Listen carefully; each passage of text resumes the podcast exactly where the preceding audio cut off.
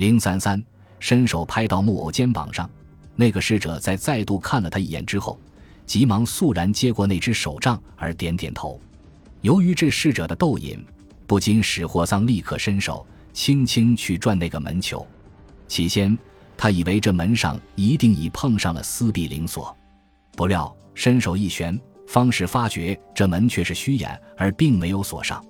在这门球被旋转的一秒钟后，霍桑的身子却已悄无声息地从这被推开了尺许宽的空隙中踏进了这静悄悄的房间里。在他反手轻掩上这房间时，却看出这间光线晦暗的屋子窗帘并未提起，中间却无一人。跑了。在第一个空虚失望的意念还没有消灭的瞬间，第二瞬间，他已看到这屋子中间的一个小圆桌上。放着一些很触目的东西。第一件，那是一张黄色的牛皮纸。从这纸张的颜色和蜷曲的样子上，可以看出，这正是即刻在木偶肋下包裹细长物件的那张纸。第二件，在这牛皮纸的一边，放着一条擦玻璃工人用的保险带。这种冷门的东西，在一个普通人的眼内或许并不熟悉，但是在霍桑的眼内，一看就已知道，住在高楼上的人有了这种东西。就可以从一个窗口里面跳进另外一个窗口里去，真的跑了。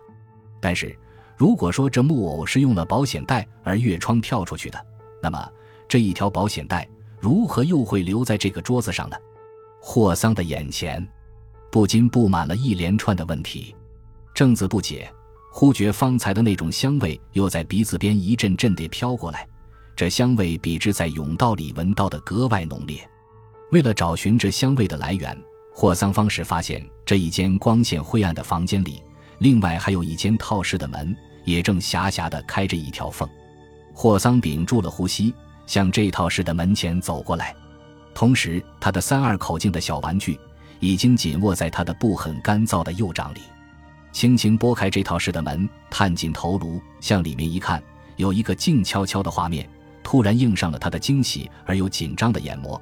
只见靠壁有一个桌子，那个木偶正自低头坐在这桌子前，好像在写什么东西。一个壮健而漂亮的背影向着那扇门。看到这个背影，霍桑敏感的脑内立刻想起了外面桌子上的保险带。他想：好啊，写好了一点什么东西，马上就好使用那条保险带。算来时间很从容啊。霍桑想到这里，几乎忍不住想喊：“Hello，Good morning。” Mr. Puppet，但是或许他怕他这突然的招呼会吓掉这木偶的魂灵而唤不回来，因此他并没有立刻喊出来。